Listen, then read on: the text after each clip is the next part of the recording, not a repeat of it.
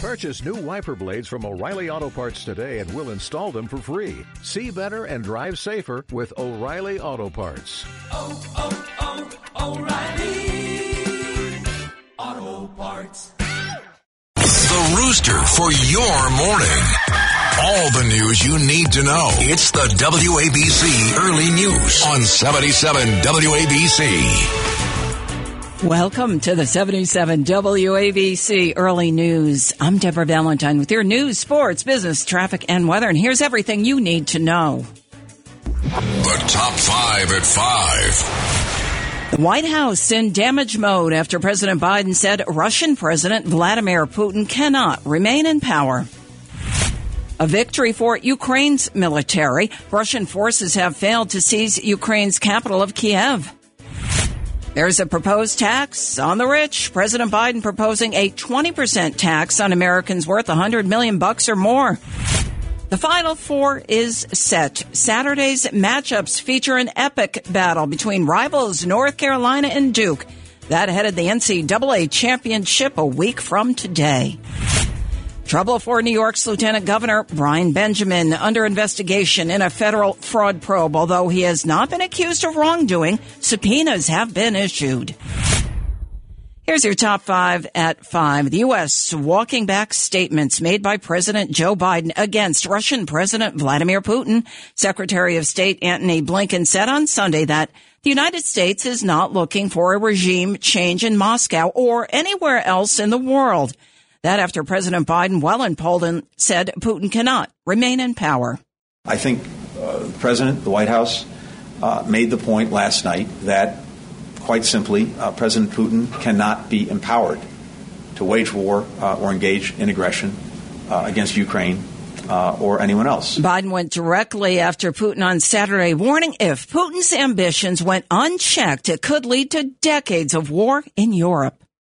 And now in the perennial struggle for democracy and freedom, Ukraine and its people are on the front lines, fighting to save their nation. And their brave resistance is part of a larger fight for an essential democratic principles that unite all free people. Biden's visit to Poland was met with Russia bombarding Lviv, 245 miles from Poland's western border with Ukraine.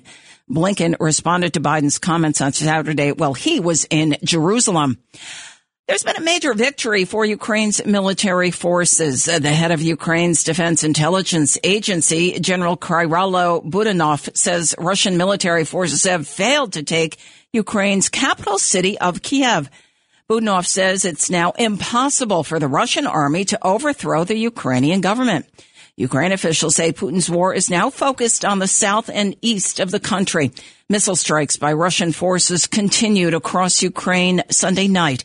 Meanwhile, a new round of talks between the two sides is planned in Istanbul, Turkey. Taxing the rich. The White House says President Joe Biden will propose a new 20% tax on households worth more than $100 million. The idea is part of Biden's annual budget. It would result in the wealthiest Americans who would pay at least a 20% tax on their income and rising assets each and every year. Here's President Biden during his State of the Union address earlier this month. Under my plan, nobody, let me say this again, nobody earning less than $400,000 a year will pay an additional penny in new taxes. Not a single penny. Now, according to a White House fact sheet, the plan would generate roughly 360 billion in revenue over 10 years. The billionaire minimum income tax plan, all part of the proposed 2023 fiscal budget, it needs congressional approval. March Madness, the Final Four set. Saturday's Final Four features an epic matchup. North Carolina versus Duke. One will head to the NCAA championship a week from today and play the winner of the Kansas versus Villanova matchup. North Carolina and Duke have played each other 257 times since 1920. The 258th matchup will be the first one ever to take place in the NCAA tourney. Number eight seed North Carolina beat 15 seed St. Peter's on Sunday, 69-49, sending the Tar Heels to the Final Four for the 21st time in program history. North Carolina is heading back to the Final Four, setting up a dream matchup with Duke. And the fairy tale run for St. Peter's comes to an end. So the final four set Villanova versus Kansas and UNC versus Duke on Saturday, April 2nd, the NCAA championship Monday, April 4th. New York's lieutenant governor under investigation in a federal fraud probe. Federal investigators have issued subpoenas to former campaign advisors to New York Lieutenant Governor Brian Benjamin and the state Senate. The investigation seeks to determine if Benjamin had a hand in funneling fraudulent donations in his failed bid for New York City comptroller. The New York Daily News reported the subpoenas come four months after the federal indictment of Benjamin's longtime associate, Gerald Migdol.